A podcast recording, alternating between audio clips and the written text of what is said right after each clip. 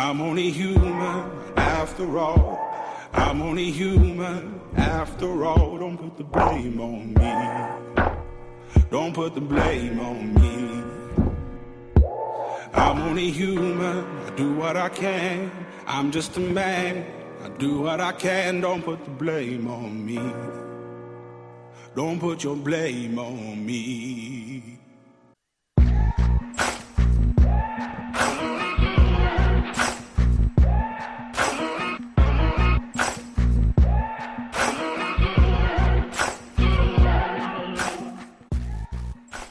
Ce qui ne s'exprime pas s'imprime. Anne A. Schutzenberger. La plus grande force du corps humain, c'est sa capacité d'auto-guérison. Cette force n'est pas indépendante de notre système de croyances. Tout commence par une croyance. Albert Einstein. Les mots du corps sont les mots de l'âme. Ainsi, on ne doit pas guérir le corps sans chercher à guérir l'âme, dit Platon. Bonjour tout le monde, j'espère que vous allez bien. Emmanuel Robitaille avec vous pour 90 minutes où on va faire un lien entre certains éléments de qui nous sommes. On fait un lien, oui, entre euh, le mental, les émotions et le corps.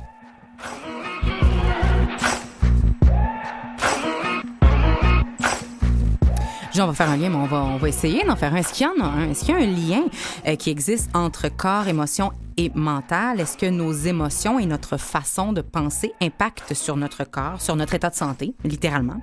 Si oui, de quelle façon? Comment le mental, comment nos émotions peuvent-ils nous nuire également sur le plan de la santé, mais comment ils peuvent nous aider aussi? Parce que j'imagine que si ça peut nuire, ça peut peut-être aider. Qui sait?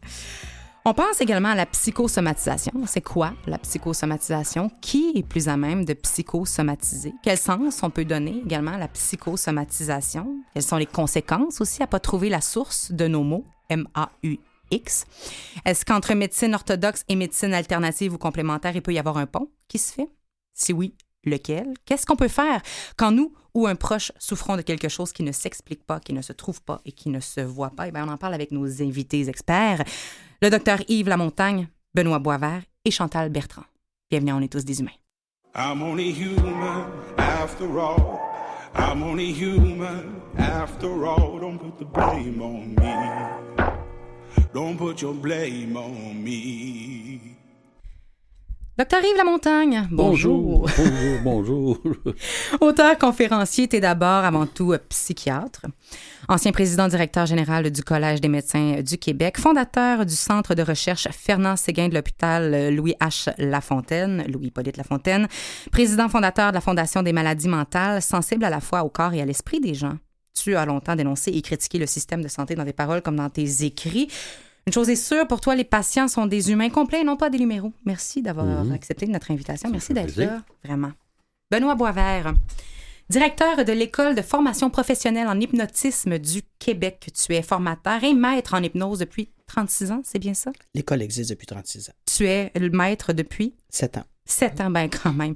Je veux dire, tu es maître. OK, moi, je vais maître. Également auteur du livre Prendre en charge sa douleur par l'hypnose, par des moyens simples, rapides et efficaces. Livre que tu as écrit à la demande de tes patients, des patients qui vivaient avec des douleurs chroniques et qui savaient plus vraiment vers quoi se tourner. On parle d'inconscient, de subconscient. L'hypnose est reconnue pour débloquer des choses à l'intérieur de nous, ramener à la conscience des éléments émotionnels, des éléments psychologiques qui peuvent être responsables de nos différents malaises, mais également aussi imprimer des prescriptions qu'on peut se faire donner euh, de médecins. On va voir ça avec toi tout à l'heure. Merci d'avoir accepté notre invitation. Merci.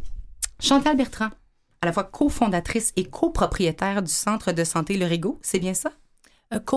Euh, Co-propriétaire, cofondatrice, c'était pour la Fédération canadienne des ostéopathes. Ah, juste ça! Ben, dit- dit-elle humblement, virgule. Tu y pratiques, ben on, va, on l'a deviné, tu y pratiques comme professionnel euh, ostéopathe nécessairement. L'ostéopathie, c'est quelque chose qui n'est pas toujours connu de tout le monde. Grosso modo, ta pratique consiste en quoi? C'est une, euh, je dirais, une médecine alternative qui a été développée par un médecin américain. Euh, tous les, les traitements se font de façon manuelle.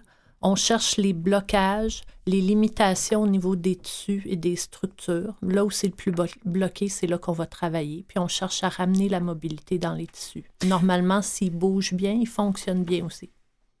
Donc, on travaille sur le plan structurel dans le corps, mais c'est aussi d'autres possibilités, des portes qui s'ouvrent pour les clients ou les patients qui n'ont pas trouvé la réponse dans des méthodes plus, je dirais, normatives, ou du moins la première porte d'entrée. Merci d'avoir accepté notre invitation. Ça me fait plaisir. Bon, la première question va être assez simple. Est-ce que vous croyez, et c'est une question de croyance, est-ce que vous croyez en ce lien qu'on fait souvent entre corps, émotion et mental? Tadam! Allez, madame. Oui, Chantal, Ben, moi, je dirais je pourrais pas être ostéopathe si j'y croyais pas parce que ça fait partie des fondements de l'ostéopathie. C'est très holistique Euh, comme approche. Oui, tout est relié. Euh, donc, on peut pas travailler seulement le corps. On n'est pas des pièces détachées sans s'occuper euh, du mental, des émotions, parce que tout s'influence dans les deux directions, ou je devrais dire les trois directions. C'est ça, c'est pas bidirectionnel, c'est Non. rendu tridirectionnel si ce mot existe. Toi, Benoît, ta position par rapport à ça? Je suis parfaitement d'accord. Euh, L'être humain étant un être humain et une personne complète, on se doit absolument de travailler la totalité de l'être humain et non juste un aspect à la fois, parce qu'on sait que chacun des aspects interagit sur les autres aspects. Alors, quand on, on a un soutien, on a quelque chose à apporter par rapport à un des aspects, ça vient aider les autres aspects aussi en même temps. Toi, Yves, en tant que psychiatre, Ben, oui, euh, je suis tout à fait d'accord avec eux. C'est, ça le dit d'ailleurs, psychosomatique. Psycho, psychologique, somatique, le corps. Donc, c'est la psychologie qui agit sur le corps, mais parfois aussi le corps qui agit sur le psychologique. Donc, ça va dans, dans les deux sens. Mais c'est intéressant cette- cette- ces directions-là parce que souvent on va penser bon la maladie qu'est-ce qui s'est caché derrière ça? On va parler de ça un petit peu plus tard mais on va parler de psychosomatisation parce que ça touche beaucoup de gens. Euh, mais justement c'est quoi cette ces deux directions-là? Qu'est-ce que les émotions peuvent dire à mon corps mais qu'est-ce que mon corps peut dire à mes émotions également? J'aimerais vous entendre sur ces directions ces messages-là qui peuvent Ben, je être vous dits. donner un, un truc bien simple. s'il te plaît. Quelqu'un qui, qui fait un cancer, qui vient de se faire annoncer ça, ça va jouer sur ses émotions. Il ne sera pas heureux, puis il ne se pas euh, de sourire. il y a des Donc, chances oui. il il peut y avoir des éléments dépressifs qui vont jouer là-dedans. L'inverse, quelqu'un qui est super anxieux, ben, pourrait avoir des brûlements d'estomac, pour prendre cet exemple-là, ou de faire des migraines à répétition. Donc, à ce moment-là, c'est l'inverse. C'est l'anxiété qui amène au niveau somatique. Euh, je ne dis pas nécessairement des lésions, parce que la plupart du temps, c'est qu'on ne retrouve pas des, au test diagnostic, on ne retrouve pas de pathologie. Mais rien n'empêche que le sujet, lui, il, a, il, il le sent. Et c'est pas inventé comparativement à ce qu'on appelle un trouble factice. J'invente une maladie pour avoir une prime ou quoi que ce soit. ou là il y a un gain secondaire avoir une situation Ben dite là, de c'est- C'est pas malade le cas dans la psychosomatique. C'est ça. On, on va parler de psychosomatisation parce que c'est Mm. un des liens qu'on fait entre notre mental, nos émotions et le corps. Soit, bon, premièrement, la psychosomatisation, c'est un peu cette idée où il y a un réel mal physique dont on ne trouve pas la source. Est-ce que c'est bien ça? Ma, ma Oui. définition est courte, oui, mais oui. est-elle exacte? Oui, oui. Vous êtes nos experts. Oui, oui. Ça ressemble à ça. Euh, la question est, est claire. Bon, qu'est-ce que la psychosomatisation? Oui, mais est-ce que les problèmes sont réels derrière la psychosomatisation? Parce que ça, euh, Yves, tu viens de le dire, c'est pas un trouble factice. C'est vrai, il y a des réels problèmes. Est-ce qu'on les trouve finalement? Est-ce qu'il y a des façons de les trouver? Ben, euh, au niveau du diagnostic, le problème, c'est que bien souvent, les gens qui se présentent avec un, un le dit après coup, un diagnostic euh, de psychosomatique, c'est que lui arrive avec ses symptômes, sauf que la plupart du temps, c'est pas complet comme tableau pour dire c'est vraiment ça le problème au niveau clinique.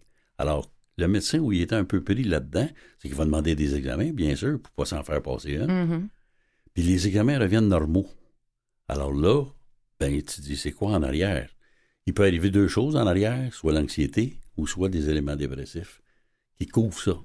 Et c'est pour ça que bien souvent aussi, malheureusement, parfois, que les psychosomatiques reçoivent d'abord et avant tout une médication, soit anxio- anxiolytique ou encore dépressive, alors qu'il y a d'autres moyens plus psychologiques ou physiques de régler ces problèmes-là. Êtes-vous d'accord avec ça? Oui, Chantal? Je pense qu'il y a une question de temps qui est importante aussi, euh, dépendamment si la personne vit ce phénomène-là depuis quelques semaines, quelques mois, ou si elle le vit depuis plusieurs années. Euh, quand c'est récent, je crois que les symptômes, comme Dr Lamontagne le disait, euh, vont être présents, mais de façon objective, ça va être difficile de trouver des choses. Tandis que quelqu'un qui vit cet état-là depuis des années, ben, il faut penser que son corps s'est régénéré autour de cette anxiété ou cette dépression, puis tout ce qui était ressenti. Donc, ça va influencer la façon dont le corps va se régénérer, puis éventuellement physiquement, il va changer, mais pas dans la bonne direction, pas dans une direction positive. Donc, éventuellement, il y a des problèmes physiques qui vont devenir très réels. As-tu, un exemple concret de ça? Parce que les gens font comment? Ils se reconstruisent différemment autour d'un problème psychologique. Ben, c'est pas qu'ils se reconstruisent différemment, mais euh, quand on est anxieux, je veux dire, ça influence les, hormones qu'on va sécréter. Euh, donc, ça influence le, développement du corps, la transformation des cellules. Donc, je pense qu'à long terme, la qualité des tissus va changer. Euh, moi, quand j'ai des clients qui viennent me voir, bon, des fois, ils me donnent des informations, mais quand on fait l'histoire de cas, souvent, bon, ils oublient des petites choses. Ouais. Puis, euh, quand je passe à l'examen plus physique, où là, il y a de la palpation, euh, ben là, je touche la qualité des tissus, puis avec l'expérience, au senti, je sens une différence entre un tissu qui va être comme plein de tension, mais euh, depuis deux jours parce que la personne a été dans un accident d'auto. Parce qu'il y avait un réel stress. Oui. Puis quelqu'un qui, qui, a vécu un stress depuis dix ans, qui n'a jamais réussi à le, à le, gérer, à apprendre à mieux le gérer ou à le, le traiter. Donc, les, les tissus qui manquent d'oxygénation sur une trop longue période, ben, la texture va être différente. Puis à ce moment-là, je vais leur poser des questions. Ben écoutez, euh, est-ce qu'il est arrivé de quoi il y a longtemps? Euh, ça fait combien de temps que vous traînez ça? Euh, puis là, tout à coup, il y a quelque chose qui sort qui me dit qu'il y a un problème sous-jacent qui est là depuis très longtemps. Et bien souvent, quand les personnes sont allées voir soit le médecin, soit l'ostéopathe et arrivent en hypnothérapie, là, ils ont un diagnostic médical et on a accès à un peu plus d'histoire de vie parce qu'ils ont déjà vu d'autres personnes. Donc, ils sont plus ouverts à nous raconter des choses d'il y a longtemps. Et ces personnes-là, à chaque fois, on se doit de travailler la diminution de l'anxiété, ça veut dire l'augmentation du calme à l'intérieur de ces personnes, pour justement, des fois, les aider à mieux euh, pouvoir travailler en ostéopathie ou mieux pouvoir travailler après ça avec un psychiatre ou avec un médecin. Ce qui fait que la personne, automatiquement, en ayant plus de calme, bien, va être capable de mieux euh, recevoir aussi euh, la médication qui est prescrite ou des choses comme ça et voir ses symptômes diminuer. La suggestion également, être à l'écoute aussi de ce qu'on dit, parce que j'imagine qu'il y a des gens en thérapie, quand il y a un énorme de stress, que ce soit un stress de performance, un stress euh, devant le professionnel, un stress par rapport à la santé, l'écoute est moindre, j'imagine, quand calmant à l'intérieur, plus en même de recevoir à peu près tout ce qui est aussi à l'extérieur. Mais est-ce que c'est ce que, ce que Chantal a raconté, cette espèce de stress logé dans les tissus, littéralement, on parle du plan cellulaire. Est-ce que c'est ça quand on dit euh, il y a des mots ou des émotions qui s'en vont se loger dans, dans le corps? Oui, Est-ce qu'on entend ça des fois? Là? Bien sûr, bien sûr. D'ailleurs, c'est vrai. Chacun réagit au stress un peu à sa façon. Hein? Il y a des gens qui vont réagir au stress par des symptômes gastro-intestinaux, euh, diarrhée, des trucs comme ça. D'autres vont réagir par un mal de tête, d'autres vont réagir par des palpitations. Donc, selon la personnalité de base, probablement, des gens, euh, vous réagissez de, différentes façons euh, au stress. Ça ne veut pas dire que tout le monde qui est stressé va nécessairement avoir des symptômes euh, gastroentérologiques ou intestinaux ou un peu neurologiques. Mais ceux qui sont plus anxieux, justement, ben, vont plus de chances de manifester ce genre de, symptômes-là. Donc, c'est vrai qu'il y a une relation entre les deux. Et pour le médecin, parfois, c'est extrêmement difficile de, de, de, penser qu'il dit je veux bien croire le malade, mais quand je fais des examens, ça revient normal. Et le danger de ça, c'est que justement, si on le voit souvent, parce que c'est vrai, vous avez raison, c'est des, des, des, trucs parfois qui tuent pendant des années avec des périodes de fluctuation. Hop, un peu un bout de temps, oups, ça recommence après ça. Ben là, vous risquez de passer à côté. Tout d'un coup, s'il arrive une vraie maladie, je dirais ben là, vous avez fait bien attention dans vos diagnostics différentiels pour dire, ben, c'est de la psychosomatisation. Parce qu'on peut passer à côté de quelque chose à ce moment-là. Dans le diagnostic différentiel, c'est quand on compare différentes possibilités puis qu'on on élimine ce qui est similaire mais qui ne marche pas dans la situation actuelle. Le bonheur dans ça, malheureusement ou heureusement, vous savez, c'est que la prévalence est assez basse. Chez les femmes, c'est entre 0,2% jusqu'à 2% De psychosomatisation? Oui. Et chez les hommes, c'est à moins de 0,2% Donc, c'est pas comme la dépression qu'on trouve presque dans 25% de la population.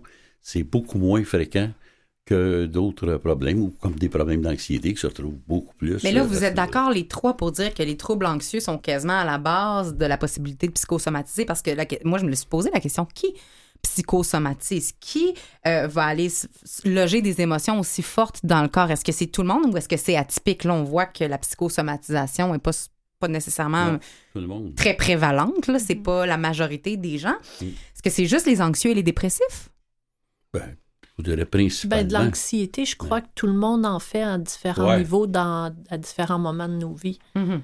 Euh, donc, ça serait de pousser plus loin euh, Mhm. pour trouver les origines de l'anxiété parce que là, ils peuvent être multiples. Euh, oui, oui, Benoît. Bien, bien des fois, euh, il y, a- ben, il y a des recherches en thérapie cognitivo-comportementale Mm. qui disent que les idées que l'on se fait d'une situation nous amènent des émotions anxiogènes Mm-hmm. ou non anxiogènes. Mais des fois, ça peut être anxiogène positif.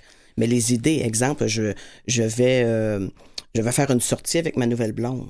Bon, ben, l'idée que je me fais de cette sortie-là va me causer de l'anxiété. Et si ça, à répétition, c'est négatif à plusieurs reprises, ça pourrait devenir une problématique sous-jacente à autre chose. La même chose que... Fait rire Yves. Oui, parce que moi, j'ai déjà sorti avec une fille, j'étais bien anxieux avant de sortir avec. Mais c'est vrai, mais c'est le lien de pensée, émo- euh, croyance, émotion, comportement. Donc, on va Et agir en fonction de ça. Et dans le quotidien, pas uniquement quand euh, on, attend, on est en attente d'un diagnostic d'un cancer, des choses comme ça. Ça se fait dans le quotidien. Il y en a qui vivent que les idées sont tellement remplies de scénarios de toutes sortes de, de situations euh, dramatiques que là, l'anxiété devient de plus en plus envahissante pour ces personnes-là. là. Mhm. Je dirais que euh, l'anxiété, ça dépend d'abord du degré d'anxiété, hein, faible, moyen, fort. Puis ça dépend de la personne, si elle contrôle son anxiété ou pas. Un peu comme tu disais tantôt, parce que c'est- souvent, ça peut être de l'anxiété anticipée. Mais il y a aussi, Hein? ça fait tellement longtemps que la personne est anxieuse qu'elle se rend même plus compte que c'est pas son Ouais. état de base. Ouais, ouais, euh, ça. il y a un moment donné, euh, on sait plus qu'on peut a- être plus calme que ça. Il y a certaines formes d'anxiété qu'on peut quand même contrôler, soit Ouais. par des techniques de relaxation, par exemple, pour Mhm. certaines personnes, ou soit encore que ça peut nous aider, ce qu'on appelle l'anxiété de performance, par exemple. L'étudiant qui n'est pas anxieux, quand il arrive à l'examen, puis il dit ça, il- je parle pas de décompensation, là, ben, ça donne un peu de drive. Mon meilleur exemple d'anxiété qui se contrôle, c'est chez les artistes avec le tract. Ou les athlètes également qui ont Voilà. des performances à Moi, donner. j'ai toujours dit qu'un artiste qui n'a pas le tract, c'est pas un bon comédien. pas par vrai. Ouais. c'est vrai. C'est ça. Non, Mais s'ils ne contrôlent pas, et je connais des comédiens qui ont été incapables à un moment donné de contrôler leur anxiété, puis ont été obligés de laisser la scène et de ne plus en faire. Donc, est-ce qu'il y a un lien entre ceux qui se psychosomatisent? Ça serait peut-être un manque de contrôle sur l'anxiété? On peut-tu faire un Ben, lien? il y a de ça? plus en plus aussi de jeunes qui, avant de passer à un examen, vont faire un choc vagal à cause de l'augmentation C'est une d'anxiété. perte, de, de connaissance. Oui, on perd Ouais. connaissance juste à l'idée de- d'avoir à passer un test.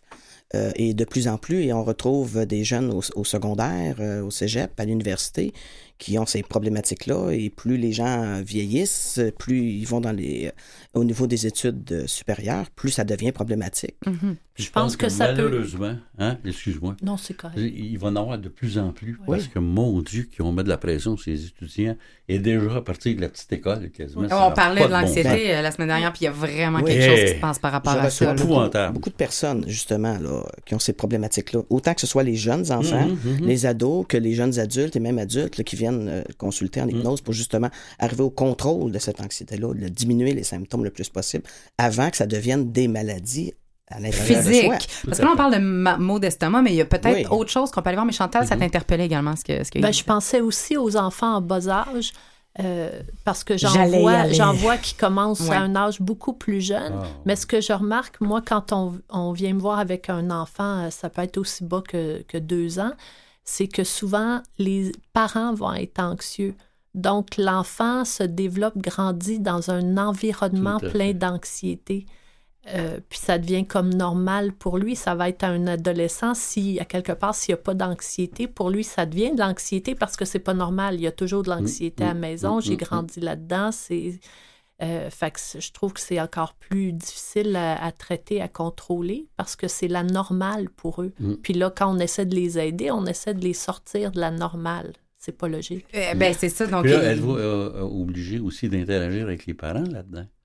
Ben, on essaie, mais il faut, que les, faut, que les, faut que les parents aient l'ouverture d'esprit. C'est Oui. c'est délicat. Oui. C'est délicat d'approcher ça. Oui, Mais c'est parce que quand on parle de psychosomatisation également, puis c'est ce que j'allais vérifier avec vous, parce qu'on parle de, de- de symptômes anxieux qui est super clair. Là, souvent, on va avoir des, des, des maux de ventre ou, ou, euh, la dépression qui, va, euh, qui peut aller se loger dans le corps, même des courbatures, la position du corps va parler énormément chez des gens euh, qui vont se le repli sur soi va paraître dans le corps littéralement.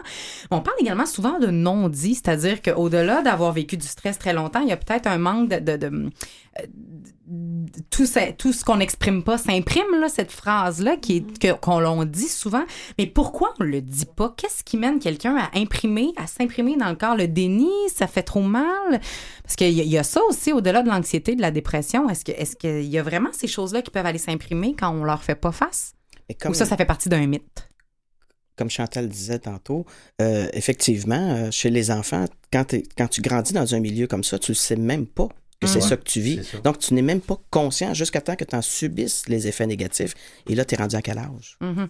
Mm. Et les enfants, mais les enfants vont, vont pas dire qu'ils sont anxieux, ils vont dire qu'ils ont mal au ventre. Ouais. Les enfants vont Ouais, pas ouais, dire ouais. qu'ils sont pas bien dans une situation, ils vont avoir de la fièvre, ils vont avoir des choses, même des chocs vagales, c'est- ça se contrôle même pas. C'est donc à Mhm. quelque part il y a cette idée-là où le corps va transmettre des informations autres qui qu'on n'est pas capable de parler. L'avantage qu'on a quand on reçoit des jeunes enfants en hypnose, c'est que bien des fois, les parents veulent assister à la rencontre.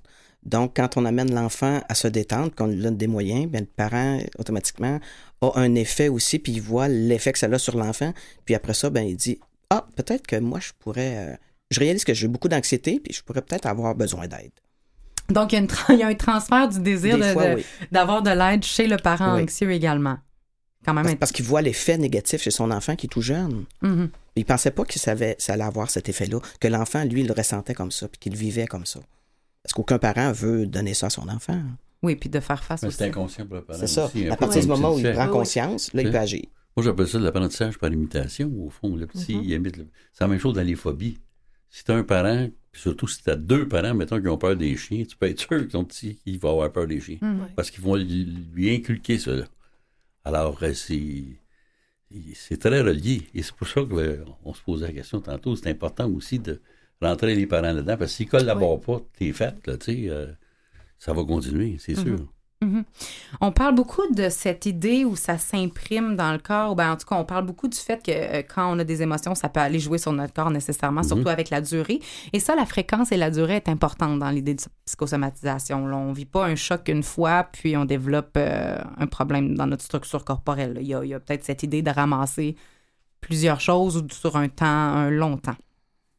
Mais au-delà d'exprimer euh, un mal qu'on trouve pas ou qu'on voit pas, il y a beaucoup de gens qui se collent à cette approche-là que euh, maladie physique euh, n'est gratuite et que tout est relié à une croyance ou à une émotion. Et c'est ce que Albert Einstein a dit dans les citations au départ. Qu'est-ce que vous pensez de cette idée-là? Est-ce que chaque... C'est le cas aussi de la médecine euh, chinoise traditionnelle, c'est-à-dire qu'il y a un organe qui est associé à une émotion, etc. Est-ce que ça, ça commence à ouvrir ici ou ça n'a pas rapport? Hey, on n'est pas sûr, hein? Il y a une non. grande Ben, prudence par dans, rapport à dans ça. les médecines alternatives, oui, ça commence à ouvrir, mais je pense qu'il faut euh, regarder ça avec une certaine maturité, Mhm. euh, puis pas aller, c'est pas noir et blanc, il y a beaucoup de zones grises là-dedans. Euh, Quelqu'un qui a, qui a travaillé dans un milieu euh, très pollué ou puis tout à coup de... euh, comme on- je pense aux mines d'amiante, parce que c'est l'origine de, de ma mère, mais euh, quelqu'un qui a travaillé dans les mines d'amiante, puis tout à coup a un cancer des poumons, euh, ben, c'est pas parce qu'il a vécu une grande tristesse dans sa vie. Je veux dire, il a été en contact avec quelque chose de nocif longtemps. C'est normal que son corps réagisse. Euh, donc, je pense qu'il faut en, en prendre puis en laisser. Mais oui, il y a des liens parce qu'on voit des, des répétitions. Je pense que c'est un peu comme ça que ça a été découvert au départ, quand on voit un type de problème qui revient, puis chaque personne qui a ce type de problème-là, ben, en même temps, raconte une histoire qui se ressemble. Euh, ben là, il y a peut-être quelque chose en dessous de ça, mais je ne dirais pas que c'est automatique. OK. Quelle est votre position, messieurs? Effectivement, euh, je crois la même chose. euh, que c'est pas une- un lien direct, mais qu'il y a peut-être une association à faire selon, après avoir fait euh, une certaine euh, investigation, là, euh, parce qu'il pourrait y avoir des causes à effet comme l'amiante, etc. mais, euh, J'ai mis ma main sur le poêle, je suis brûlée, tu sais, mettons. C'est ça. Mais, dans d'autres circonstances, oui, oui, il y a, il y a certaines Chez possibilités. Parce qu'on on sait très bien que juste l'anxiété joue un rôle important sur comment mon corps se comporte. Alors, euh, avec les années, avec le temps, toutes les émotions qui sont rattachées à ça, ben, tout est possible. On continue de parler du maladie, puis de, de nos cerveaux, puis de comment ils marchent à l'intérieur de nous, puis comment qu'on se communique, tout ça dans quelques instants. Yves, je veux savoir ton point de vue là-dessus.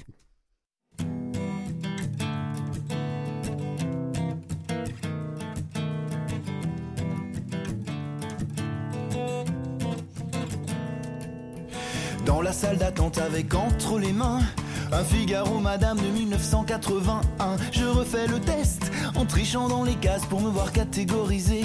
Fumeur à l'occasion, je pense au pire et je transpire devant les panneaux dont du sang. Appréhension du diagnostic, cirrhose du dos, mycose des dents. Il y a une très vieille grand-mère devant moi m'affiche un sourire édenté mais compatissant. Je suis sûr qu'elle sait que moi ça va pas. On sourit pas comme ça quelqu'un en bonne santé, c'est évident.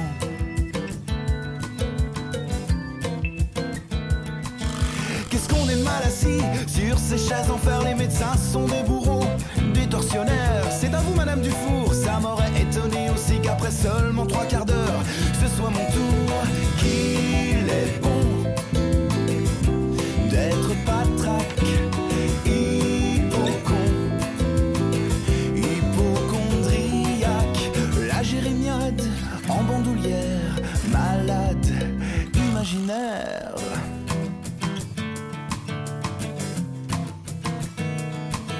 Bonjour jeune homme, asseyez-vous, qu'est-ce qui vous amène? Je suis fatigué, docteur, j'ai mal partout depuis Quelque chose ne va pas, ça sent le sapin, c'est ça. Tirez la langue, redressez-vous, respirez fort, courbez le dos, vous n'avez rien du tout, ça vous fait 20 euros.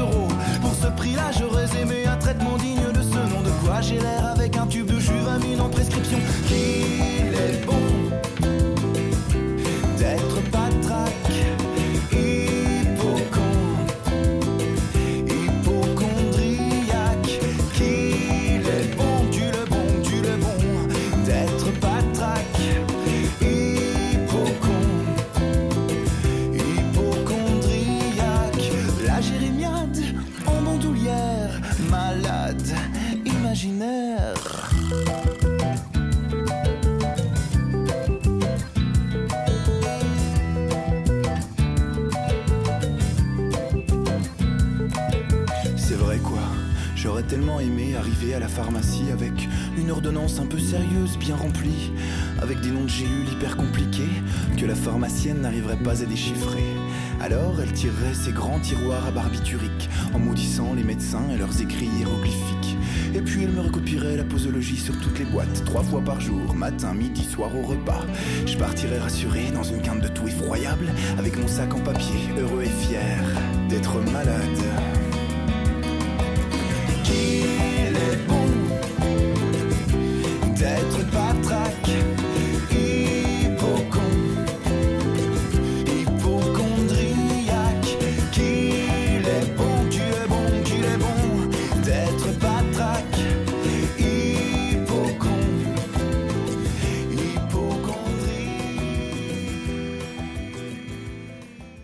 Tous des humains, se poursuit. On parle du lien entre nos émotions, nos croyances, nos pensées, notre mental et notre corps. On parle de psychosomatisation et beaucoup d'autres choses avec nos experts invités aujourd'hui.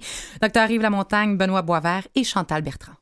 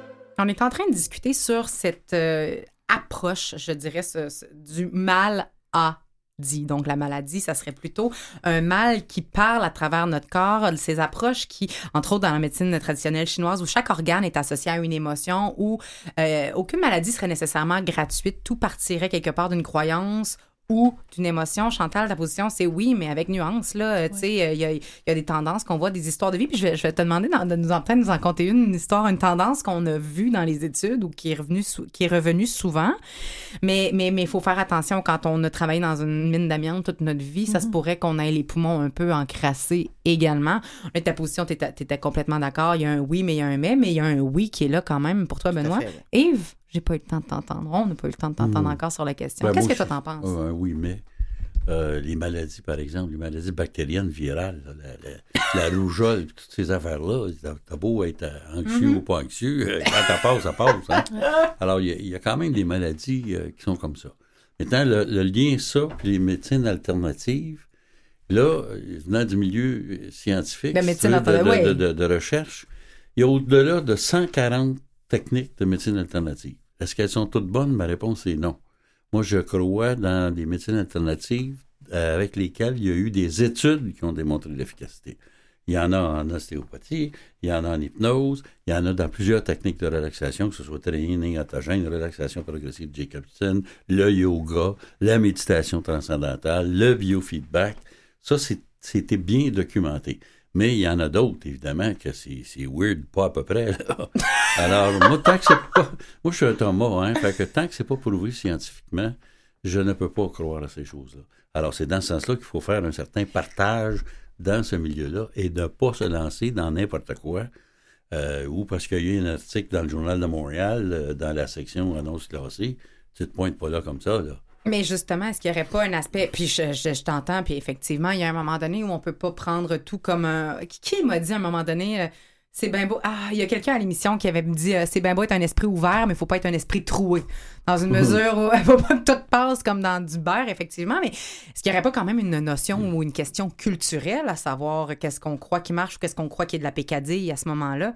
Et est-ce qu'à quelque part, il n'y aurait pas un effet du mental? Si je crois que quelque Oui. chose fonctionne, ça se peut que ça marche un peu plus que si je pense qu'elle Mais je marche pense qu'au niveau, bien souvent, c'est une, une combinaison de traitements qui est la plus efficace. Moi, j'ai toujours raconté à mes résidents, je leur disais, vous savez, prenez le cas, mettons, d'une dame qui fait une dépression sévère.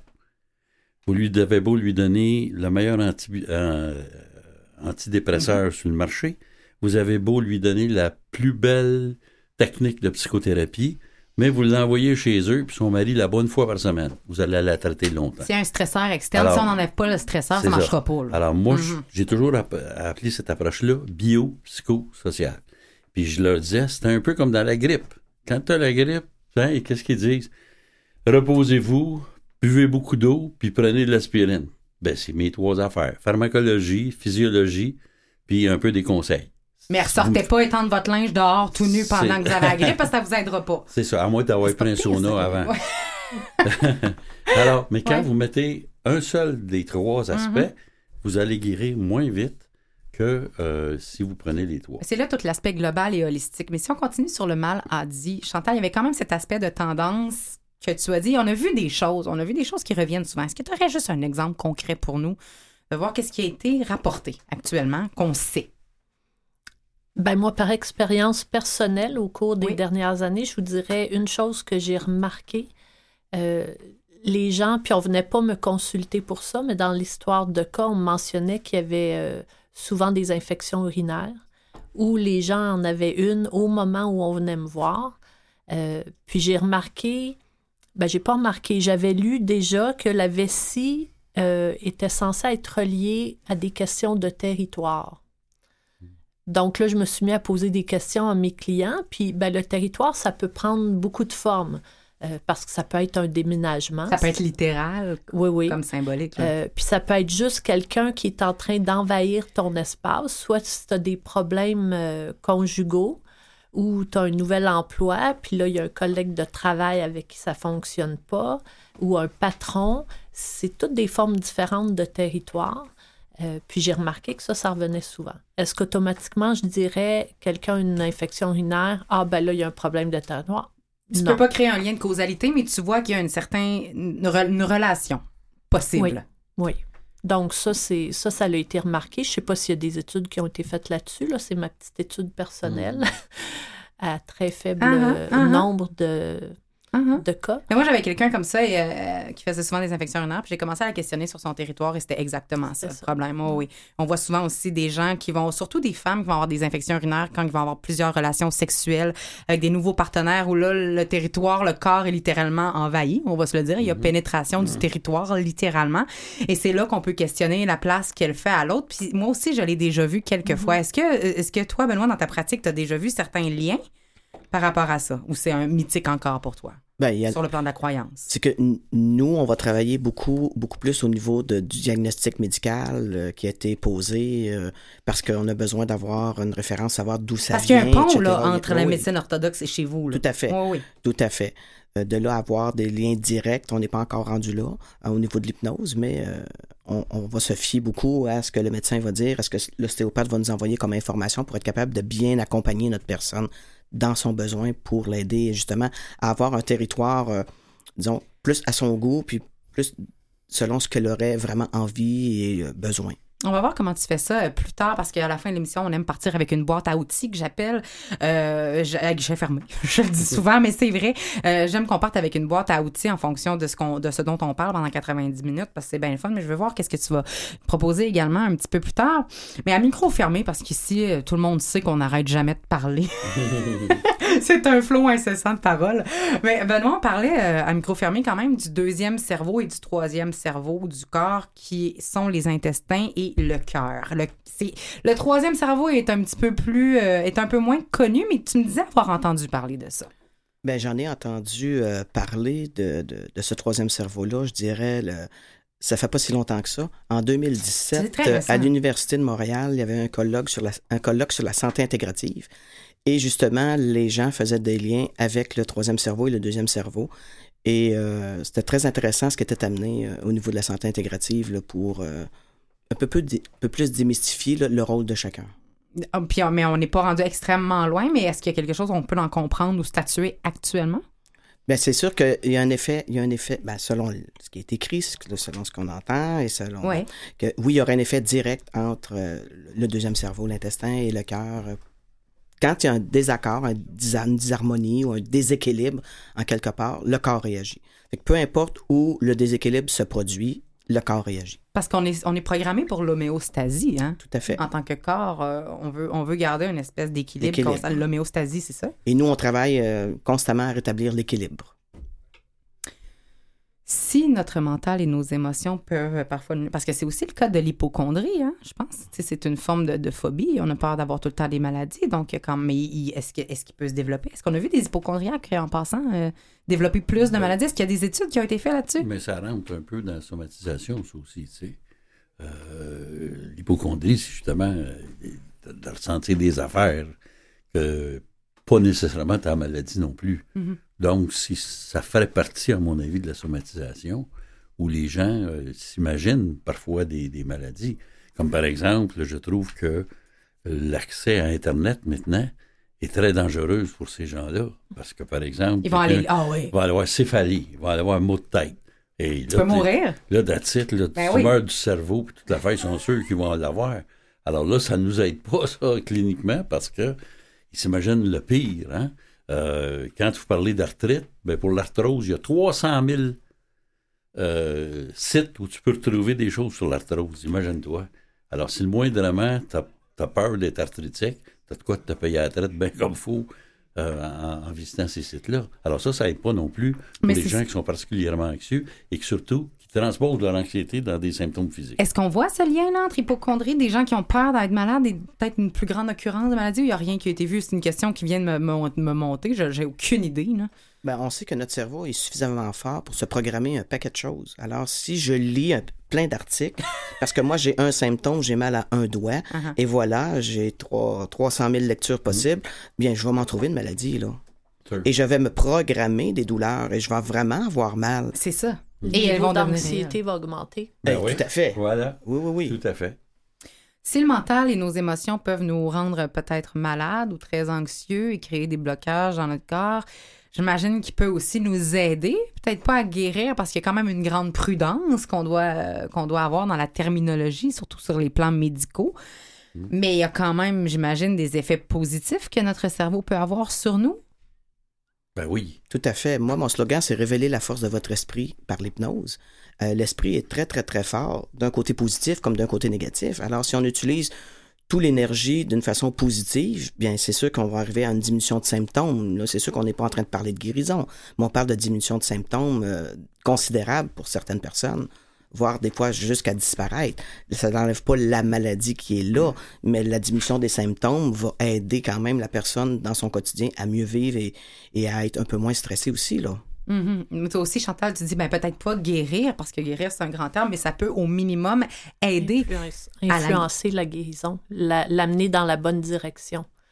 Souvent, quand on est malade, on est pris dans une boucle, puis il faut briser la boucle. Donc, si on arrive à changer notre façon de penser, ben on, on change la direction de la boucle. Mais au maximum, qu'est-ce que notre cerveau peut faire? Parce que si ça, c'est le minimum qu'il peut faire, je me dis, mais qu'est-ce qu'on peut, jusqu'où on peut aller, tu sais? Ben, Ben, le maximum, je pense qu'il n'y a pas de limite, c'est juste qu'on Mm. les connaît pas. Émile Coué dit on peut emmener quelqu'un aussi loin que lui-même peut aller. Ah, ouais, on peut dire aussi ben, la- apprendre à pêcher, mais on peut, on- c'est mieux d'apprendre à pêcher à quelqu'un que de lui donner du poisson, ou on fait. peut lui montrer Ouais, où est ouais, l'abreuvoir, ouais. mais on peut pas le faire boire. Oui, c'est ça. C'est un peu Donc, ça. on peut l'amener au plus loin qu'il peut aller lui-même, qu'il veut aller. Mais il peut se développer. euh, tu sais, au départ, je suis en train de penser à ça, puis c'est des questions de personnalité bien souvent. Et au fond, si on repart du début, moi je dis tout le temps, ça dépend où t'es né et de qui t'es né, dès le départ. C'est sûr, si t'es On né. n'a pas tous la même chance, ça, c'est pas vrai. Si là. t'es né au Rwanda, t'as moins de chances que d'être né au Canada. Ça veut pas dire que tu ne réussiras pas, mais ça va être plus compliqué. Si t'es né de deux parents qui sont dépressifs, je doute que tu deviennes un maniaque. ouais. tu sais. Ouais. Euh, ça, ça aille pas.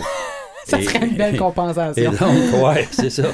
Mais euh, là, tu deviens à, à l'apprentissage après. Ben là, dépendant, ça veut pas dire que tu peux pas réussir à te développer. Ça veut dire que peut-être ça va être juste un peu plus compliqué. Plus d'obstacles. Plus d'obstacles, voilà. Mais si tu es positif puis que tu viens d'une famille positive, ben, dès le départ, ça te donne une certaine chance, si tu veux. C'est Parce ça. que tu vas voir les choses de façon plus positive en partant, alors que d'autres vont voir toujours des choses négatives.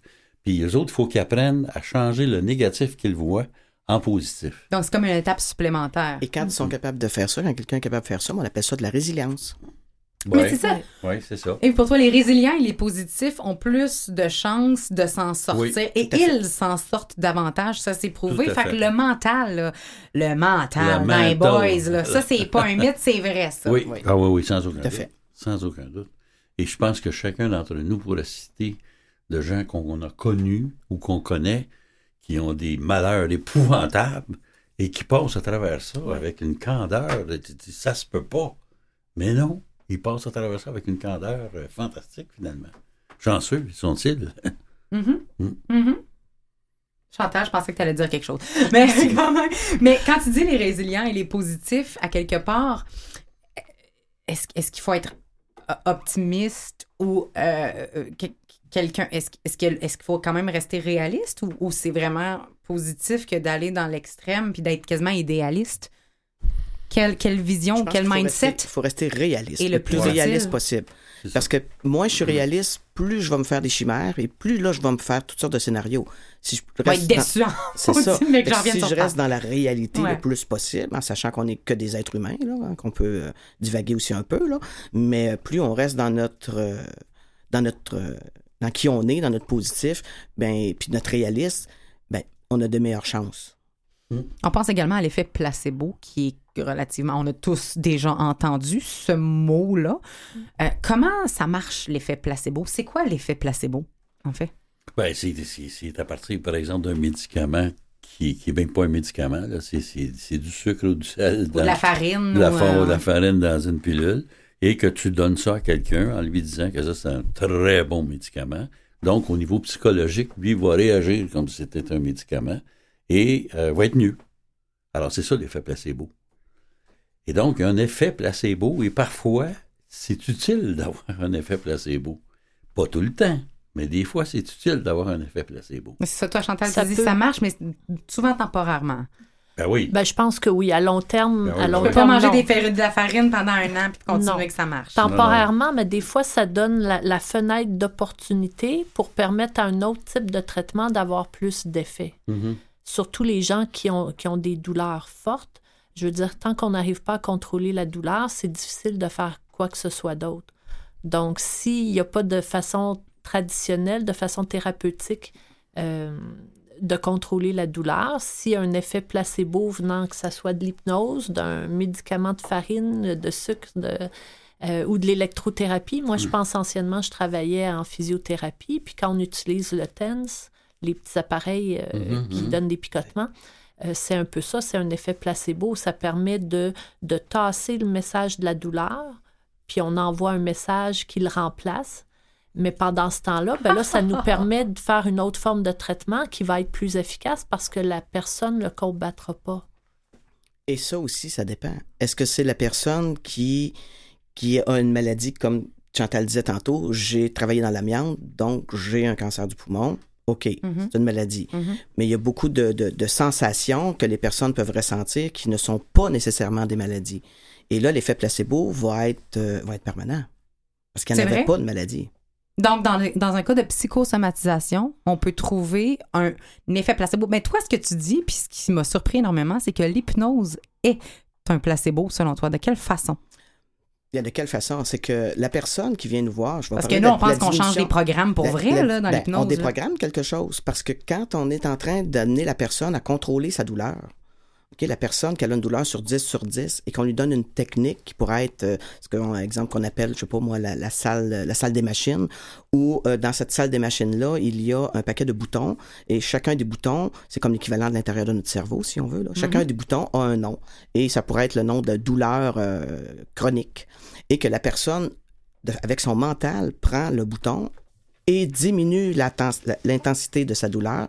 L'intensité de sa douleur réelle diminue. OK?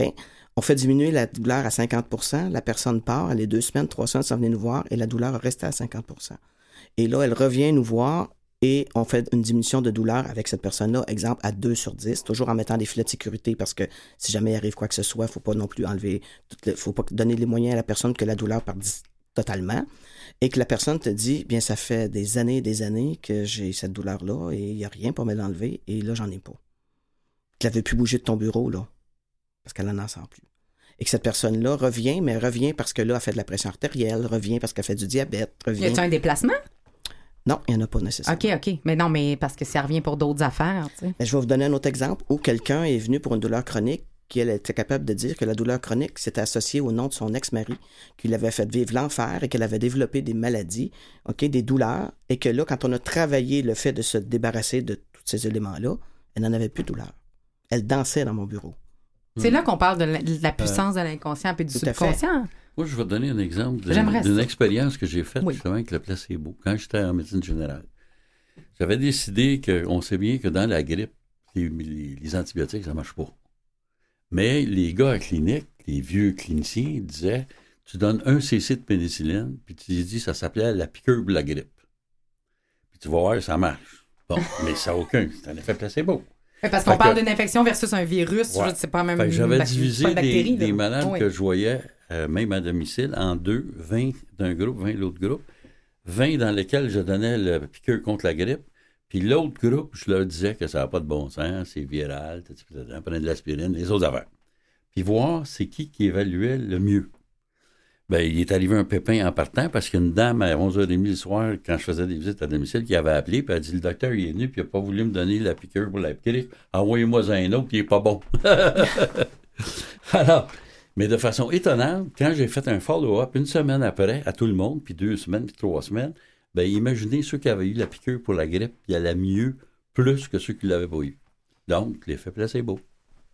Mais l'effet que ça a de savoir qu'on a eu un placebo Ah, ils ne savaient pas. sur l'orgueil, puis sur les... ah, On le sait Ah, jamais, non, on n'apprend jamais mais ça à nos autres, participants. Moi, je le disais pas. Ah, ben toi, c'est parce que me donner t'étais un placebo, atoureux, là, mais on n'a pas le choix, là, de le dire quand on a des participants. Mais quand même, c'est là où on, on se rend compte de la puissance de notre mental et de nos pensées et En de hypnose, nos émotions. En hypnose, on va venir reprogrammer une autre façon de le penser. Mais ça responsabilise énormément à ce Ah, moment-là. oui. Comment les gens euh, euh, prennent que- cette responsabilité-là? Tu dis pas quand tu donnes un placebo que tu donnes un placebo. Tu le dis pas parce que sans ça, ton affaire, il sera pas. euh, Mais tu le dis à la fin de ton étude. Tu peux. Ou pas. Ouais. T'es pas obligé de divulguer la chose.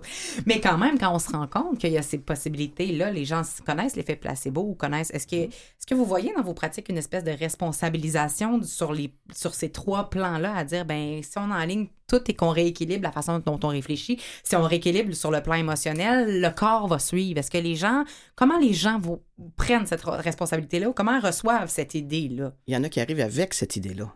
Ah, ben c'est pas pire. Ça, ça aide, là. Ben c'est sûr que quand on va en hypnose, c'est qu'on a quelque part une idée que ça va nous aider. Ben, il y en a qui pensent que c'est magique. Mais là, moi, je leur dis tout Ouais. le temps, non, il n'y a rien de magique. Là. Vous Ouais. allez devoir vous Mhm. investir et faire le travail. Oui, Ça, c'est sûr. parce qu'il y a une responsabilité. Tout à fait. Une grande. Moi, ça fait partie de mon travail. Euh, les gens qui sont pas prêts à se responsabiliser, habituellement, restent pas mes clients, si je vais être honnête.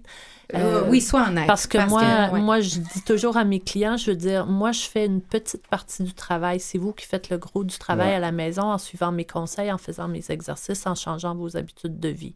Je fais seulement ce que votre corps n'arrive pas à faire tout seul. Euh, parce Mm. que le corps a tout ce qu'il faut pour se guérir normalement. Quand il n'arrive pas à le faire, c'est parce qu'il y a un blocage à quelque part. Fait que mon travail, c'est de trouver le blocage puis de l'enlever pour permettre au corps de poursuivre sa guérison. Mais il faut que les gens se responsabilisent, il faut qu'ils participent. Moi, s'ils viennent comme ils vont voir un médecin puis ils veulent juste avoir une pilule sans rien changer, euh, pour moi, ça ne fonctionnera pas.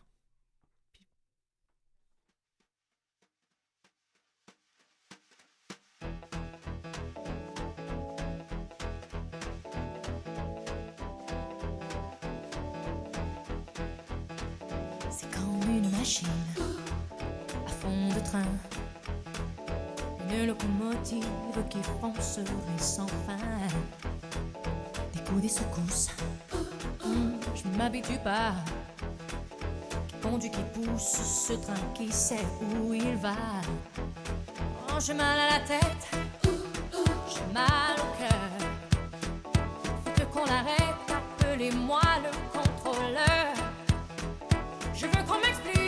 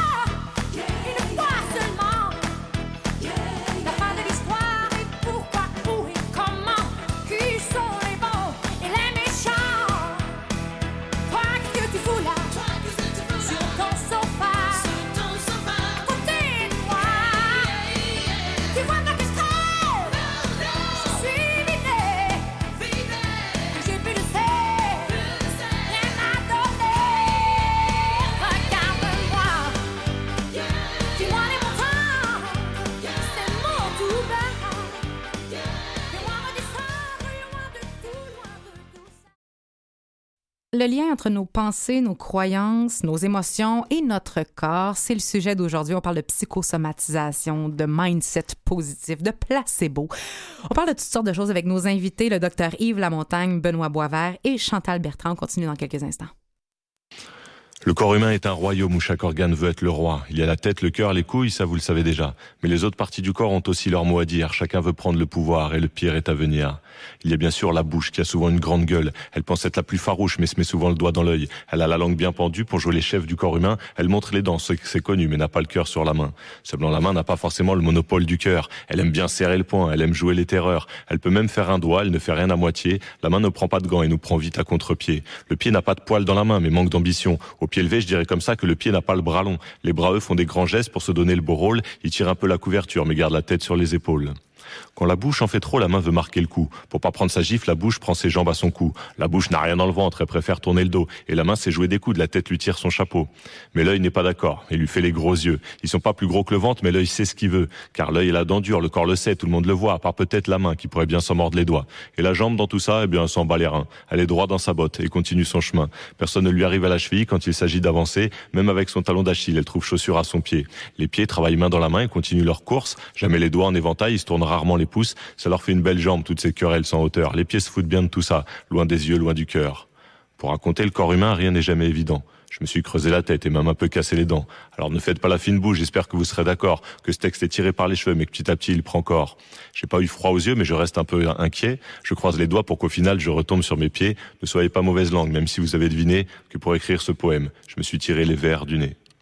On vient d'entendre Grand Corps Malade qui euh, joue magnifiquement avec les mots et avec les parties du corps cette fois où on a entendu plusieurs expressions qu'on utilise fréquemment. D'ailleurs, à l'émission, on a parlé du pouvoir des mots il y a quelques semaines et euh, on a parlé de ces expressions qui peuvent se référer à certaines parties du corps, mais on va y revenir parce que Chantal, tu parlais juste avant euh, la pause que tu, quand, les, quand t'es patient, on dit des patients en ostéopathie ou, des, clients quand tes clients arrivent qui ont des blocages, tu t'occupes de ces blocages-là. Et, la question est, est-ce que ce sont uniquement des blocages physiologiques? De, quoi tu parles en termes de blocage? Les blocages, je peux en avoir à n'importe quel niveau. Ça peut être mécanique. Je parlais des articulations. Des blocages. Suite à un accident. Euh, circulatoire aussi. Circulatoire. Tous les liquides du corps, je veux dire, si pour une raison ou une autre, la circulation ralentit, ben c'est, la nourriture du corps, puis c'est aussi les déchets qui sont ramassés dans les liquides. Euh, donc, c'est important. Puis les émotions, comme c'est lié avec le physique, c'est ce qu'on discute depuis tout à l'heure, ben là aussi, euh, il y a des blocages, sauf que c'est pas toujours mon travail à moi. Euh, souvent, je peux les référer à un psychologue, à un psychiatre, à une autre forme de thérapie. Mais c'est déjà arrivé que c'est monté chez vous, cet aspect inconscient émotionnel qui est relié au oui, corps. parce que souvent, on va parler de la mémoire des cellules, puis ça, c'est contesté par euh, certaines personnes. Euh, mais dans nos bureaux, c'est pas quotidien, mais on a des petites anecdotes de choses qui, qui se passent. Puis ce que j'avais commencé à raconter, c'est que euh, il y a plusieurs années, une amie m'avait référé un ami euh, un monsieur qui travaillait dans un domaine très physique, puis qui s'était foulé une cheville. Il y avait une entorse de cheville, puis il était en béquille, donc il ne pouvait pas travailler, il était pris à la maison. Il avait, mm. oui, il y avait de la difficulté à tout faire. Puis une amie très généreuse de son temps euh, avait commencé à l'aider, mais avait un petit peu envahi sa vie. Un euh, petit faible pour lui. Peut-être qu'elle avait un, côté Mère Teresa, mais très, oui, très, qui, qui était peut-être pas retourné du monsieur. Euh, puis quand moi je l'ai vu pour traiter sa cheville, bon, on, jasait, je travaillais euh, les articulations, les tissus. Accroupi à ses pieds, tu lui massais la cheville. Non, non, j'étais debout au bout de la table. Oui, oui. euh, mais tout à coup, je le vois qui commence à changer de couleur, le teint pâlit. Euh, j'avais l'impression qu'il cherchait son air, il se passait la main dans, dans le cou de gauche à droite, euh, vraiment, avait, il y avait de la difficulté à respirer. Puis là, je me disais, bon, qu'est-ce qui se passe? Est-ce qu'il y a un malaise? Ou, euh, mais comme c'était l'ami d'un ami, puis on, faisait des farces un petit peu, je lui lance à la blague, euh, on dirait que quelqu'un essayait de te mettre la corde au cou. Tu sais, comme. Littéralement. oui, on utilise l'expression quelqu'un qui qui se marie. Ben hein, un gars qui se marie, on dit il va se faire passer la corde au cou. Ah, mais c'est effrayant. Mais quand j'ai dit ça, quand j'ai dit ça, il a pas ri, mais il m'a regardé. il m'a regardé avec des grands yeux, puis c'est là qu'il m'a, c'est là qu'il m'a raconté euh, les événements avec euh, la copine qui avait envahi son espace, puis qui voulait comme emménager avec lui pour l'aider, mm. puis euh, qui était relié à la mémoire de la cheville que tu étais en train de, d'essayer de travailler. son entorse, ses tissus ben, j'ai fait remonter à la surface les émotions qu'il avait dû vivre avec cette femme-là. Euh, Est-ce qu'il a guéri plus rapidement pour l'avoir débarrassé à la place. Ben, il était, la il était place? en forme à l'avance. Il a guéri quand même assez bien, là, mais je pourrais pas me souvenir si ça l'avait accéléré ou pas. J'avais pas d'éléments comparatifs. Oui, oui, il aurait oui. fallu partir une étude. Mais c'est intéressant parce que, Benoît, tu racontais aussi qu'il y a des expressions que tu as déjà dit, puis il y a des, des émotions qui ont déjà été vécues, qui ont affecté le corps, mais directement, pas, pas, pas li- c'était pas un symbole, c'était pas symbolique. Non, non, non. Je me souviens d'avoir eu une peine amoureuse et puis de, de- de me dire à l'intérieur de moi, ça me met le cœur à l'envers, ça me vire le cœur. Et quand je suis allé justement voir mon ostéopathe, elle me dit, euh, comme le cœur est un organe flottant, elle me dit, ton cœur a bougé. Mais c'est rien, là. Toi, t'arrives là, puis elle fait ton cœur est à l'envers, genre. C'est ça. Fait qu'elle me dit, euh, je sais pas ce qui s'est passé, mais il y a probablement quelque chose qui s'est passé au niveau de ton cœur. Puis elle dit, bon, habituellement, c'est amoureux. Elle voulait pas nécessairement savoir ce que c'était, mais elle voulait, sa- elle voulait que moi, je sache ce que c'était pour faire le lien. Et là, je lui ai raconté, puis elle me dit, oui, effectivement. Fait qu'elle a replacé euh, le cœur dans la bonne direction. Donc, ton cœur physique a littéralement changé d'angle. De position. De position suite à une rupture amoureuse. Oui. Yves, quand t'entends ça en tant que avoir le cœur à bonne place. Ben c'est, ouais, il faudrait te remettre le cœur à bonne place, ça fait mal. Garde-le ouvert. Mais quand même, quand t'entends ça, euh, t'es quand même dans une position de médecine orthodoxe, recherche scientifique, etc. Qu'est-ce que ça te dit? Tu y crois? Ben, psychologiquement, je te dirais oui. ouais. Euh, est-ce que c'est des hasards? Est-ce que c'est une euh, interprétation de ton propre, Mhm. de tes propres sentiments, tu sais? Et souvent, on peut faire par des associations euh, des choses qui, qui peuvent arriver. Euh, puis des fois, tu ne sais pas. Je pourrais vous donner un tas d'exemples cliniques, mais je vais en prendre juste un qui est très, très simple. Une dame qui était venue nous voir, qui était une infirmière, qui avait une phobie des chats épouvantable, qui n'avait jamais parlé à personne, sauf que quand elle a eu un bébé, elle restait à Outremont dans un- une, une rue qui descendait comme ça, et à un moment donné, avec son bébé, elle a vu un chat, elle a lâché le carrosse. Oh my God. Là, le petit est parti. Ben une là, chance qu'il n'y avait pas d'auto. Il traversait la rue, puis le carrosse à l'envers. Et là, ça y a fait rendre compte de l'importance de sa phobie, puis donc d'aller en traitement. Parce que les conséquences auraient pu être Ouais. euh, irréversibles. Puis là, tu vois, en traitement, on essaie de, de, de, découvrir c'est quoi le stimulus qui a amené ça ou quoi que ce soit. Puis ça a pris au moins 5 à 6 séances, alors qu'on y avait donné des méthodes de thérapie heures, comportementale, ouais. euh, pour qu'à un moment donné, là, elle a réalisé qu'à 11 ans, son frère puis un ami l'avaient enfermé dans une garde-robe, puis il avait lancé un chat dans la garde-robe, puis barre à la porte. Et elle a fait une panique.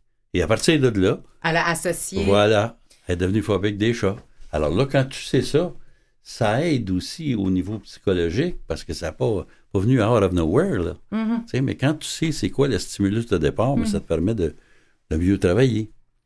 Parce qu'on entend, euh, puis, puis j'entends ce que, ce que tu dis, mais il y a quand même cette idée où les liens, des fois, qu'on vient d'entendre, puis qui sont pas nécessairement... euh, euh, c'est assez normatif. Je pense que tout le monde, à un moment donné, quand on, quand on entend ces histoires, on fait clairement, moi, il y a une fois telle chose ou telle chose. Il y a des liens qui se font entre nos pensées, nos émotions, des choses qui nous sont arrivées physiquement, mais on a une certaine prudence parce que clairement, ça peut paraître un peu ding-ding de temps en temps, un peu, euh, un peu, peu comme, comme on, on parlait, il faut faire attention aux approches, mais il y a quand même, tout le monde a quand même ce petit côté-là où on a envie d'y croire, où on y croit, où on a, on a au moins vu une affaire qui fait du sens.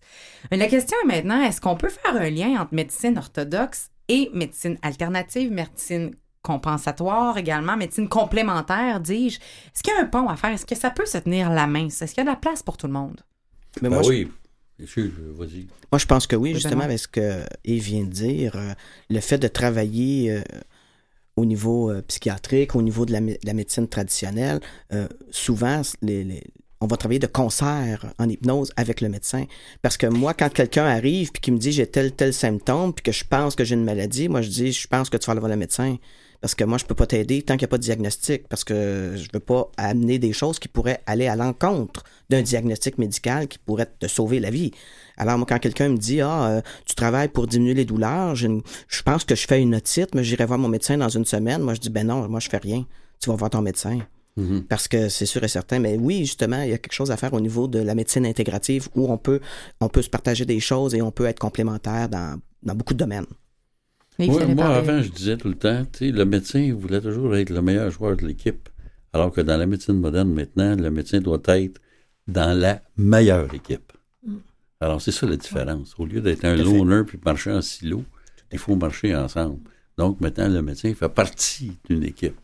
Et selon les spécialités, selon, selon le know-how, ben, tout ce monde-là, en fait, travaille ensemble. C'est un peu l'exemple que je vous donnais tantôt avec la dame déprimée, bio-psychosociale.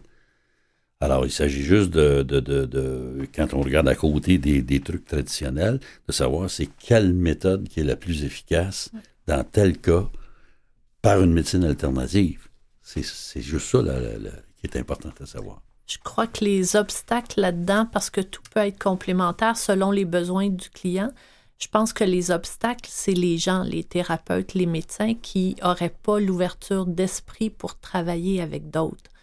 Euh, mais si on a l'ouverture d'esprit, ben on s'assure de, de donner le meilleur soin possible au client, donc de favoriser euh, sa guérison de façon la, la plus optimale? Parce qu'il y a quand même une zone assez euh, mince entre l'éthique professionnelle dans le monde dans le monde médical et l'ouverture d'esprit que ça nécessiterait peut-être les nouvelles recherches.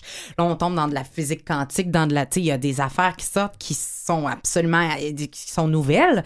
Donc, il y a quand même quelque chose à gérer là sur le plan de l'éthique. Faut pas se fermer, mais il faut rester et- Vigilant. Ouais. ouais. Vigilant. Mais qui sont nouvelles ou qui euh, ne sont pas ou sont prouvées scientifiquement. Je reviens toujours à mon affaire de, euh, de- de- du besoin de- des trucs scientifiques. On a vu des affaires, nous autres, des fois, au Collège des médecins. Là, je me souviens d'un exemple qui avait passé à la télévision, d'ailleurs. Un gars qui faisait des miracles pour les bouts d'eau, puis à la campagne, puis il chargeait 50 pièces d'achat. Puis écoute, il y avait une, une sableuse Black and Decker, puis il te le passait ça dans le dos avec un, avec un, un feu. Ben, je te dis. Puis le pire, c'est que ça attendait en ligne pour aller chez eux. Ben là, ça marche pas, là. Tu sais, fait qu'il pousse, mais pousse égal. Mais ça s'appelle avoir du discernement, j'imagine. Ouais, ouais. Mais en tant que, que médecin, en tant que professionnel dans une médecine, dans une approche com- euh, complémentaire, mais aussi en tant qu'individu qui consulte un professionnel. Ouais, mais le danger, c'est que souvent, par exemple, on voit ça aussi chez certains malades cancéreux, où tu peux te faire vendre une espèce de salade qui n'a pas de maudit bon sens. Mais quand tu t'imagines, puis je peux comprendre ça, peut-être que je serais pareil, que tu arrives au bout du chemin finalement, puis il y a quelqu'un qui dit hey, Moi, je vais te sortir de là. Écoute, tu, tu corps et âme, tu sautes là-dedans. Je peux comprendre ça, mais des fois, il y a des bouffons là-dedans, puis il y, a- des gens qui font plus de tort que de, bien, ou qui vont chercher, bien sûr, de l'argent de ce pauvre monde. C'est tellement vrai, ça, qu'à un moment donné, j'ai eu une cliente et puis elle m'amenait sa fille pour des douleurs chroniques. Et puis euh, là, il y avait eu une investigation pendant deux ans, etc., etc., au niveau de la médecine. Là, moi, je dis, je prévois environ trois rencontres avant de voir là, s'il y a quelque chose qui va se passer. Donc, Puis, le- euh, une, bon, évaluation, une évaluation. ouais, de trois Et la ouais. mère me disait, euh, vous êtes sérieux, là? Parce que moi, j'ai l'habitude d'avoir au moins minimum une quinzaine de rencontres, là, avec ok. toutes les peutes depuis deux ans, là. Hmm. Puis vous, vous, allez, vous me dites qu'en trois séances, on va être capable, on va être en mesure de savoir si l'hypnose est une approche pour ma fille ou pas. Ben Hmm. oui, tout à fait.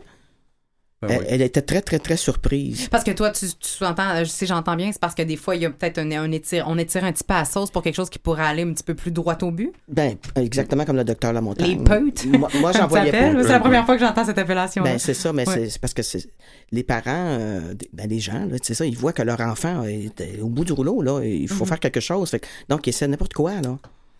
On s'entend qu'il y a plusieurs approches. C'est pas toujours la plus standard qui fonctionne pour tout le monde. Il y a plusieurs choses qu'on peut essayer. Il faut être ouvert, mais rester dans un discernement. Demeure pour moi qu'il y a des gens qui trouvent pas la source de leur problème et qu'il y a des liens entre ce qu'on pense, ce qu'on ressent et notre corps. Qu'est-ce qu'on dit comment on. Oui, qu'est-ce qu'on dit à quelqu'un qui n'a pas trouvé la source de ses problèmes? Qui n'est pas capable de, toucher à la source, qu'on ne peut pas l'expliquer, puis qui s'en vient justement dans une espèce de désarroi. Là.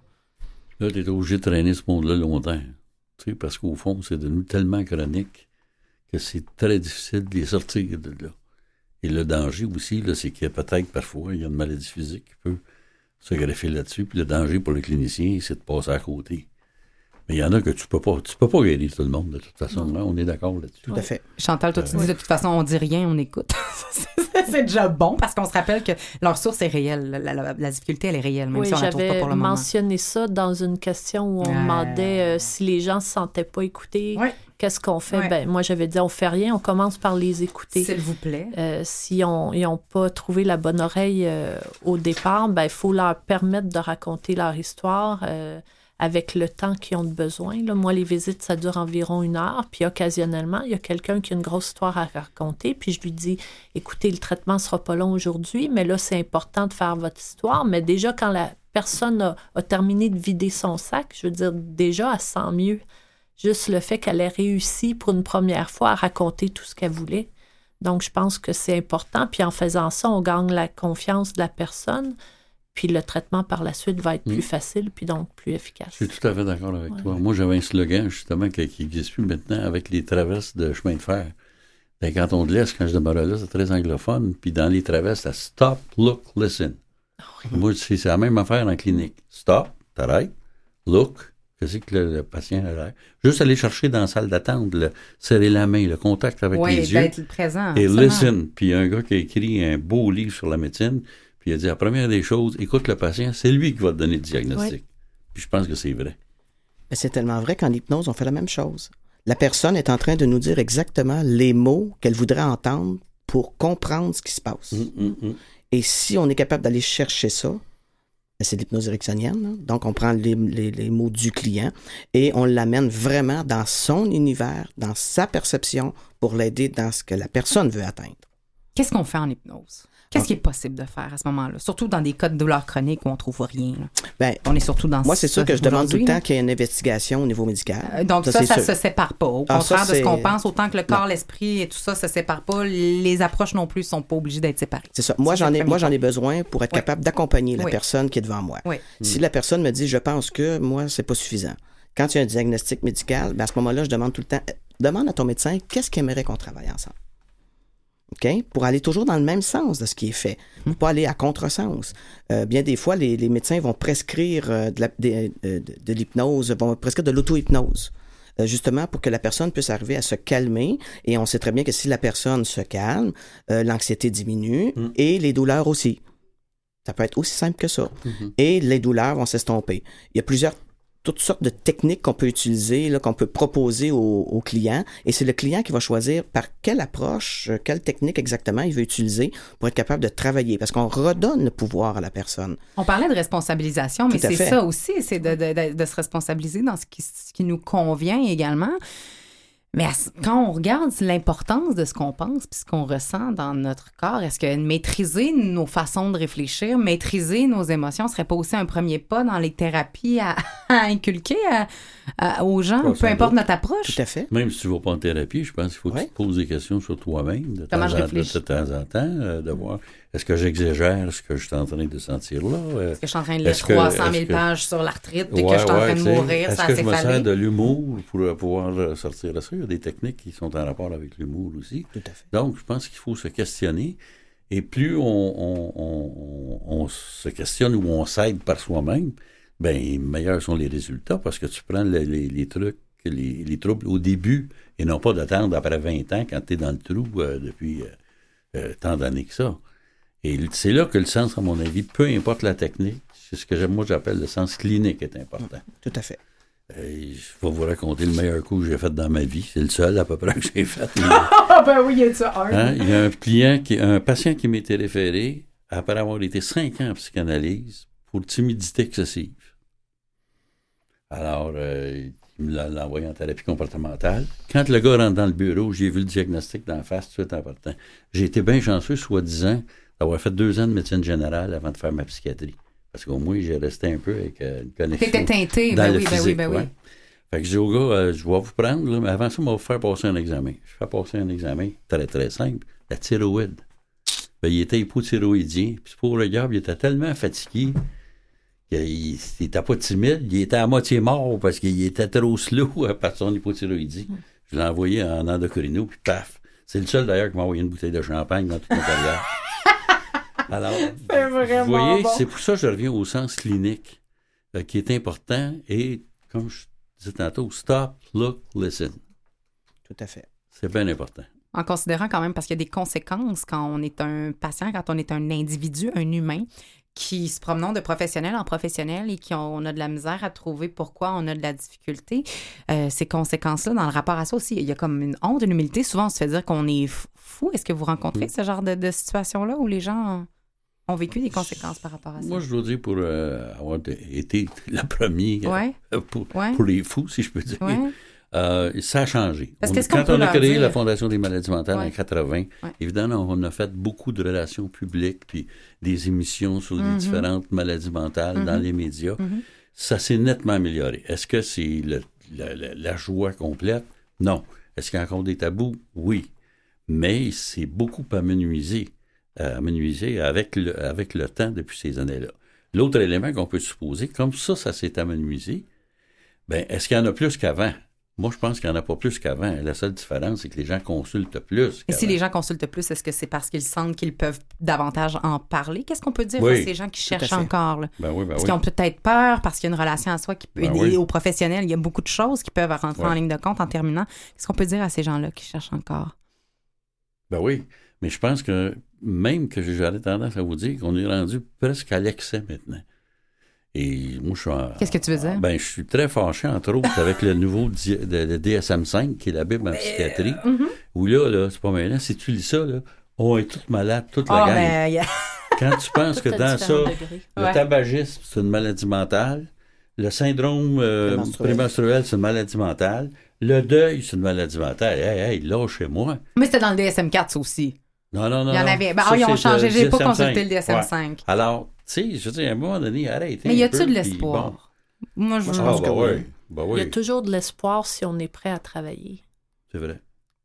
faut, faut mettre des efforts. faut pas s'attendre à ce que quelqu'un fasse le travail pour soi-même. faut être prêt à, à le faire. Est-ce qu'il y a encore des oreilles qui écoutent? Oui. Ah, J'en ai deux. Oui.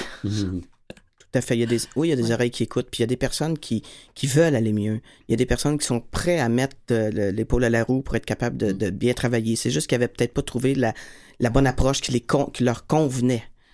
Euh, ça, ça, je pense que ça arrive plus souvent qu'autrement. C'est pour ça que les gens vont papillonner un petit peu. Mais euh, puis il y, a des, des- il y a des déceptions aussi de la part de certaines personnes parce qu'il y avait les attentes étaient très grandes.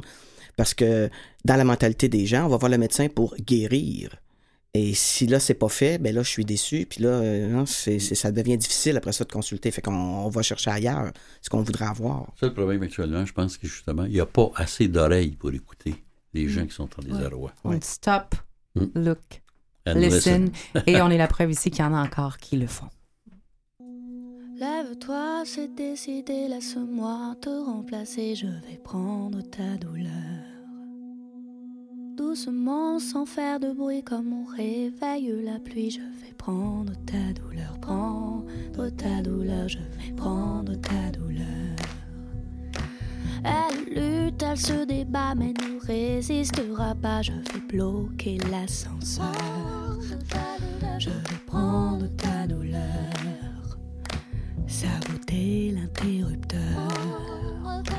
Je vais prendre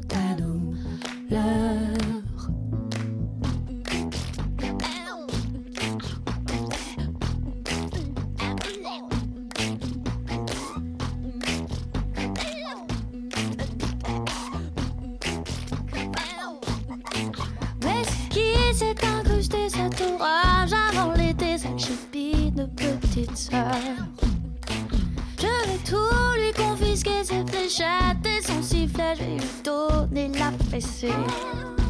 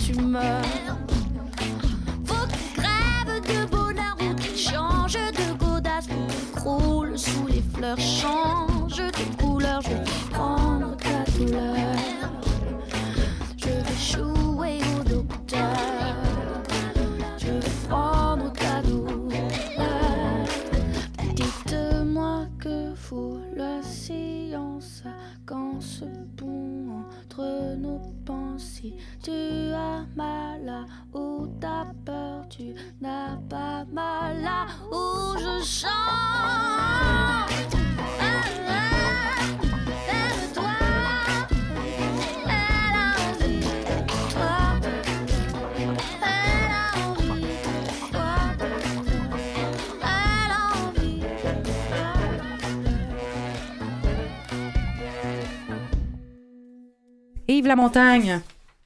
En plus des cinq conseils d'administration sur lesquels tu sièges. tu es à la retraite, mais tu te reposes vite, c'est ce que tu dis. En plus des cinq conseils d'administration sur lesquels tu sièges, tu es actuellement à l'écriture d'un énième ouvrage. Je les ai pas comptés, mais c'est un roman cette fois-ci. Mais en l'attendant, on peut se procurer tous les autres livres dont tu es l'auteur.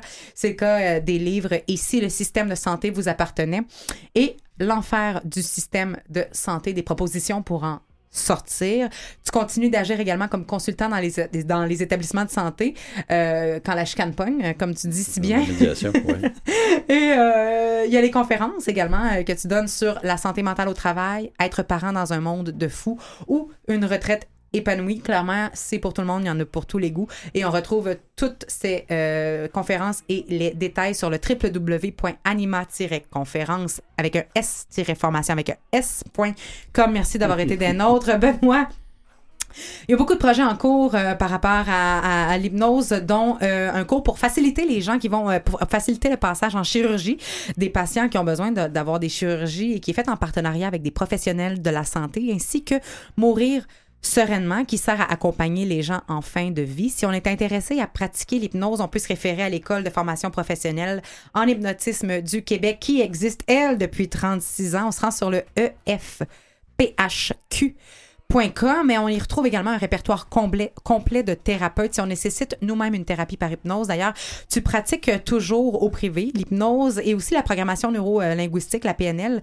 Et cette fois-ci, pour en savoir plus, on se rend sur ton site personnel, le www.benoîtboisvert-hypnothérapeute.com. Prendre en charge sa douleur par l'hypnose, le livre demeure une lecture très aidante. Merci d'avoir été des nôtres. Chantal, pour des soins en ostéopathie, pour toi ou tes partenaires, on se rend au centre de santé Le situé au 425 rue Sherbrooke-Est, ici à Montréal. On peut même prendre rendez-vous avec toi directement en ligne en se rendant sur le chantalostéo.jeanneapp.com pour euh, un suivi pour bébé régulier. Même des suivis Skype sont proposés. Merci d'avoir été des nôtres. Merci à Jean-Sébastien à la Liberté en régie. Merci à Catherine à la recherche. Merci à Louis à la coordination. Merci beaucoup tout le monde et on se dit à la semaine prochaine.